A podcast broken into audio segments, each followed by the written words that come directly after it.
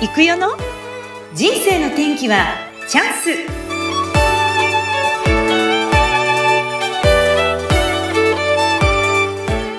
はい今日もやってまいりました。人生の天気はチャンス。この番組はゲストさんの人生について深掘りをさせていただく番組です。今日のゲストも素敵ですよ。会社の経営それから事業承継のコンサルティングのプロフェッショナルをお招きしております。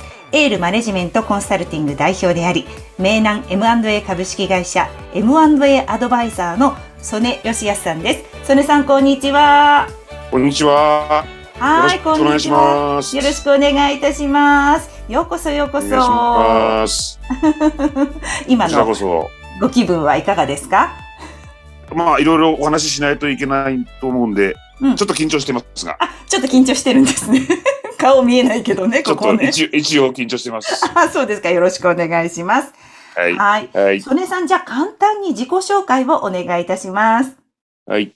私、今ご紹介いただきました通りですね、事業承継とか M&A とか、あの、コンサルタントをやっております。まあ、これ今もやってるんですが、えー、若い時からですね、ずっとこんな関連の仕事をしておりまして、ライフワークにしていきたいなと思って今、ますます精進しているところです。はい。そうなんですね。はい。ありがとうございます。M&A って私ね、最初、うなみさん、曽根さんが、うなみさん、M&A 知ってますよね？って言われたんですけど、よくわかんないって答えちゃったんですよね。M&A ってなんとなくその、そうでしたっけ？うん、そうそう、確かそうだったんです。で、会社のその、売買っていう言い方していいんですかね？売り買い。えーとですね、M&A とのは、まあ、合併と買収とか、マージャーアクイジションっていうあの、まあ、あの英語での略なんですけどもね。はい。会社そのものを売ったり買ったりっていう取引をする。まあ、そのお手伝いをするというのがそのアドバイザーという。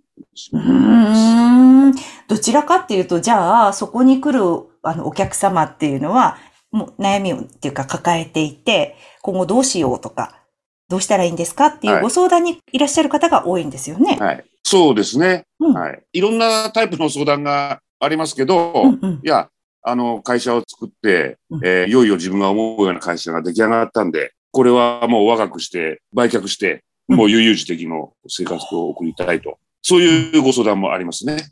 非常にこう、要は、いわゆるハッピーリタイアメントっていう言い方をこうするんですけど、うん、業界の中では。あ、そっかそういうご相談もありますし、まあ一方で、まあずっとこう会社をやってきたんだけど、まあ子供さんもなかなか会社をどうもちょっと今仕事、ご自分の別の仕事があって継げないんで、代わりにどなたか会社を継いでくれる方を探してほしいっていうような、まあそんなようなご相談もありますよね。あ、はい、そうか、そうか。まあ、あの、会社って、あの、不動産とか、いろんなものとは違って、まあ、生き物っていう言い方をするんですけども、私ども。従業員さんもいますし、うん、お取引先もありますし、いろんな関係者が多いんですね、会社一個あると。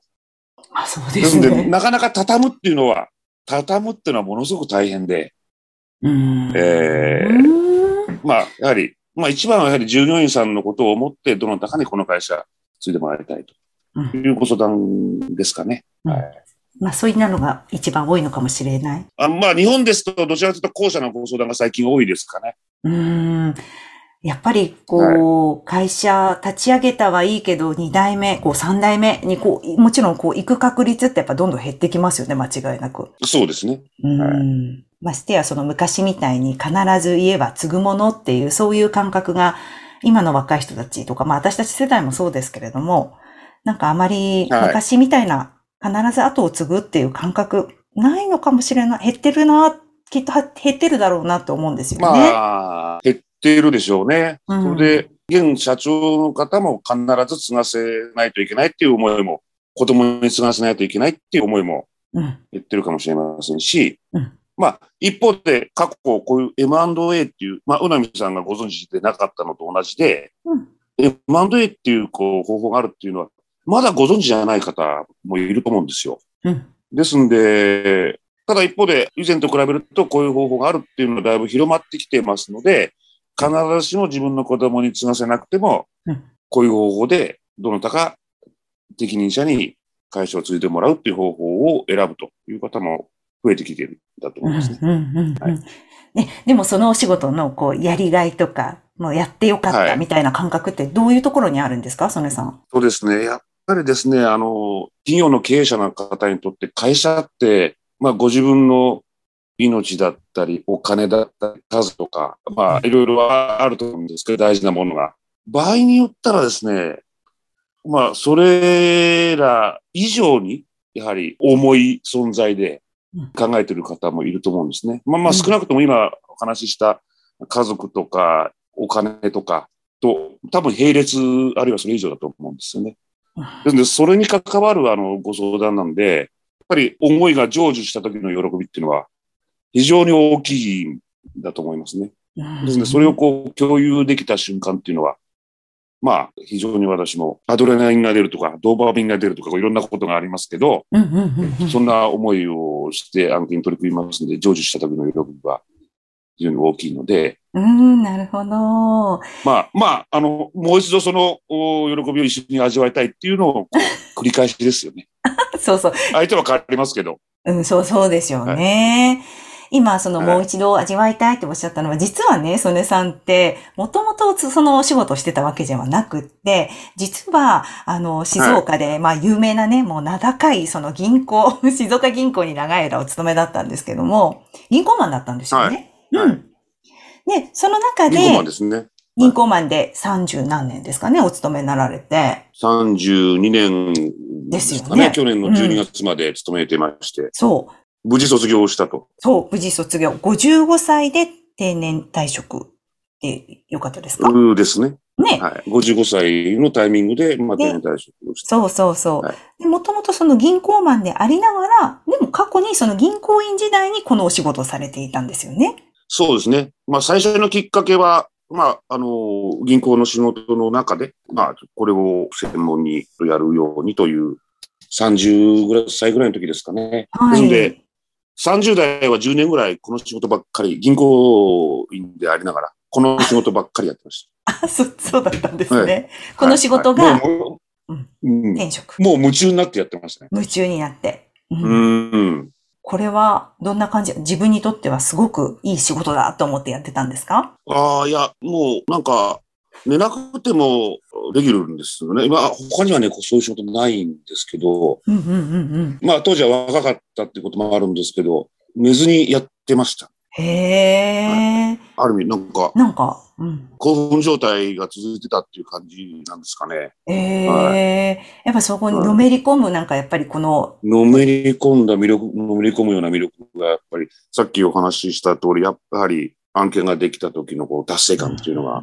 大きいんで、はい。なんか、えー、夢中になっちゃいましたね、うん、そういう時期があって、まあ、本当に銀行マンなんで、いろんなお仕事をこれまでね、されてきたと思うんですよ。それ、ましてやその、あちこち移動もあったでしょうし、はい。はい、でも一番その32年間の中で印象に残ってる、楽しかった、こう、アドレナリンがブワーって出たっていうのがこの M&A をやっていた時っていうことだったんですよね。そうですね。アドレナリンなのか、ドーパミンなのか、ちょっと。興奮状態ですよね。まあ、両方出てたんだと思いますけども。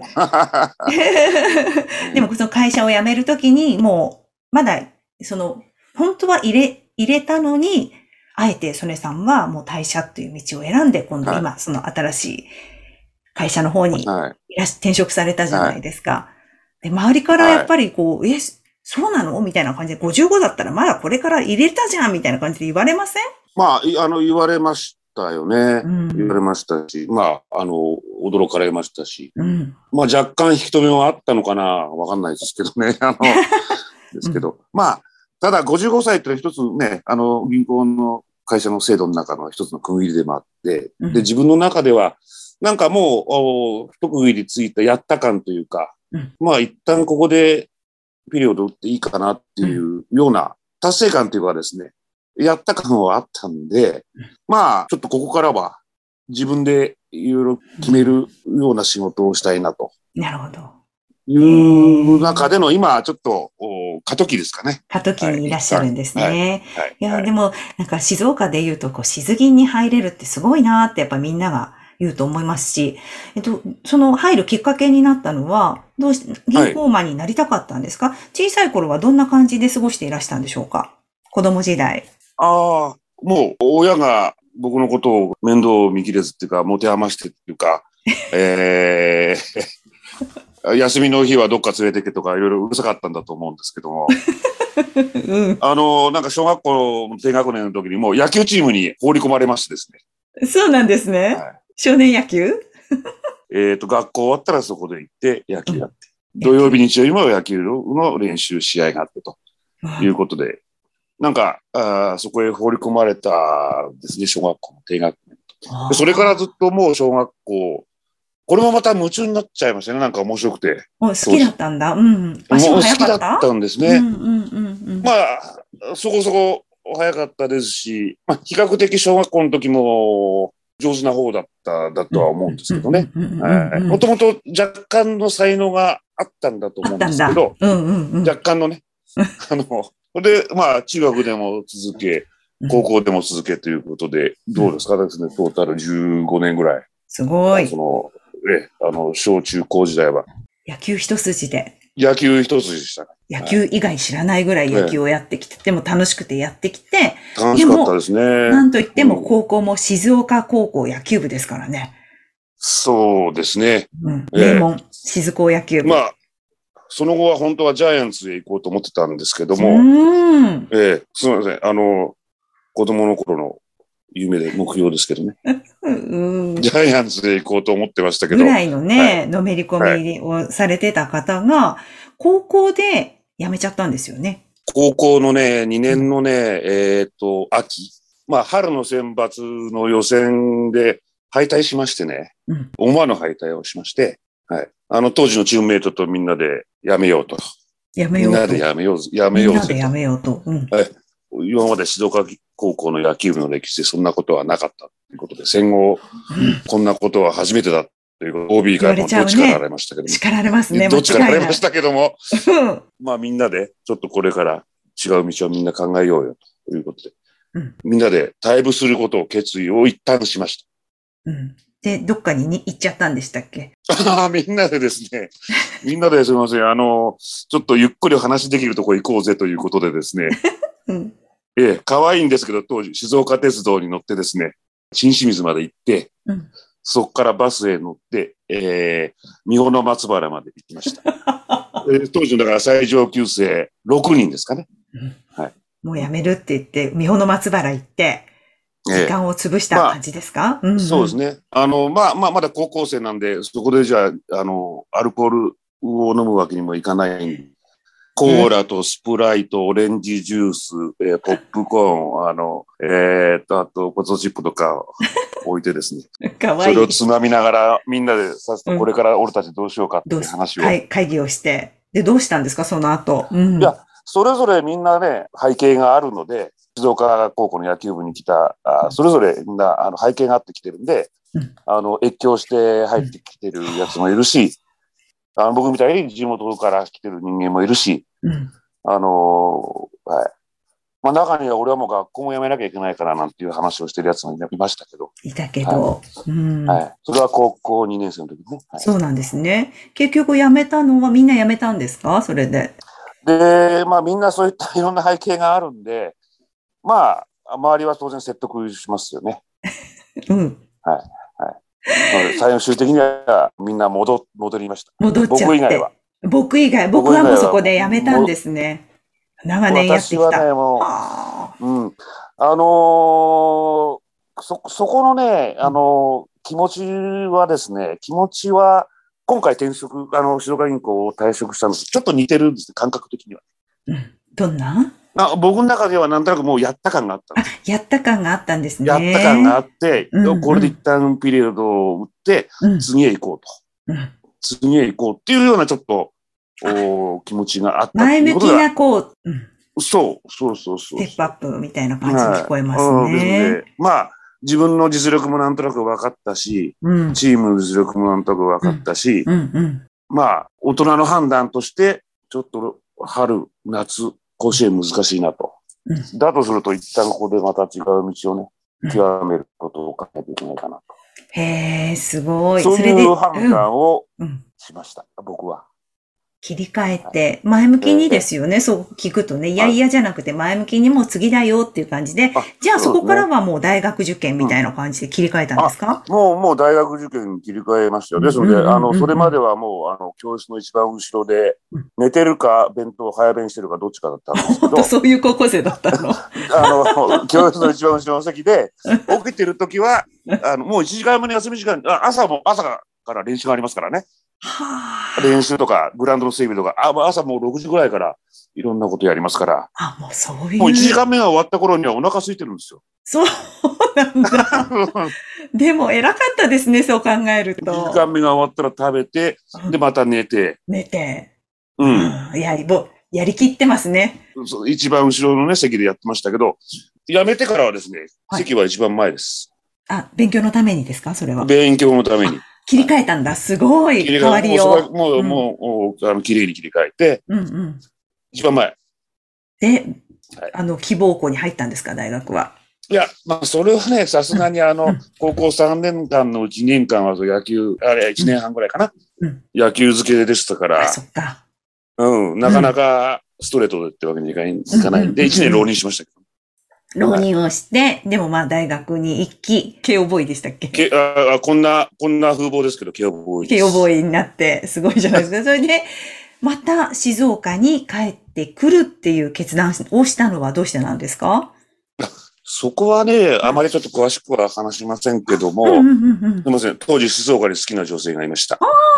奥様ではない。ではないです。ではないけども、もう過去のね、若かりし頃のね、話でね、はい。そうだったんですね。はいうん、いや、でも、その野球もやりきったし、で、まあ、お仕事の面でも、その銀行員としての、もう三十何年やりきった感があって、そして思い切ってね、はい、あの、今その、転職ということで、名古屋まで実はね、通われていて、新幹線で。そうですね。ね、お仕事されていて、静岡と名古屋のこう、二つの、あの、拠点でお仕事されてるんですけど、はい、やっぱりこう、これから？ですね、曽根さんが、このお仕事を通して、今後こうしたいとか、なんか夢はあるんですか、はい。まず一つはですね、うん、まあ30代、え、あの、銀行で M&A をやってて、で、しばらく、まあ、直接 M&A の仕事から離れたんですが、今回この1月からですね、あの、名古屋の名南 M&A っていう会社に今通勤してるんですが、改めて感じたのはですね、うん、あの、や、やっぱこれだよなと。こう、ワクワクするんですよ。なんか知らないけど、もう20年前やってた仕事をまたやってるんですけど、えー、ワクワクしてですね、気が騒いじゃう。そうなんだ。うん。うん。なんか相談を受けるとまとめてあげたくなっちゃう。うんうんうんうん。うん。いや、これはもうあそこへ、いや、あの人のところへ話すれば、この会社買ってくれるんじゃないかとかですね。もう、そんなこと考えてるのも楽しくてしょうがないですよね。改めてやっぱこれだったんだっていうのは思ったのが一つ。一つ。そしてもう一つは。で、もう一つはですね、あの、まあ、これ実は銀行自体からずっとそうなんですけど、私あの、企業の経営者を相手にいろいろ、まあ当然、お金の融資の話とか、まあ M&A の話もそうです。いろんなあの相談に乗るって仕事ずっと、まあ32年間ずっとそれやってきたんですね。そう、そうですよね。で、その中でやっぱりね、すごいなってもうずっと思うのは、あの、背負って、まあずっと私サラリーマンで、まあ今もちょっとサラリーマンですけど、うん、あの、企業の経営者の方って背負ってるものが全然もう非じゃないですよ、サラリーマンの。うん、はい。家族は当然いる。従業員はいる。うん、で、じ、ね、で、従業員にはまたその家族がいる。これを全部背負ってるのがあの会社の経営者で、もう尊敬の念でしかないです。正直申し訳ない。ですので、まあこういった方々の、まあ幸いそういう30年とかの経験を経て、まあいろんな、ああの、ご相談にも答えてきたことがあります、実績がありますので、そういった経験を使って、やっぱいろんなものを背負って、え悩みを抱える孤独な経営者ですよね。はい、孤独な企業の経営者のこうサポートっていうのを、うん、すると。うん、これを、まあ、もうライフワークかな。なりわいかな。ということで、えー、やっていきたいなと思っています。ね、はい。ということで、今そのエール、この名前もいいですね。人を応援するエール、マネジメントコンサルティングっていう場所も作ってですね、今、ソネさんが活動し始めているところですので、でぜひですね、のブログを書いたりで、ブログもね、いろいろちょっと読ませていただきましたけど、はい、ブログですとか、あと何かやってらっしゃいます？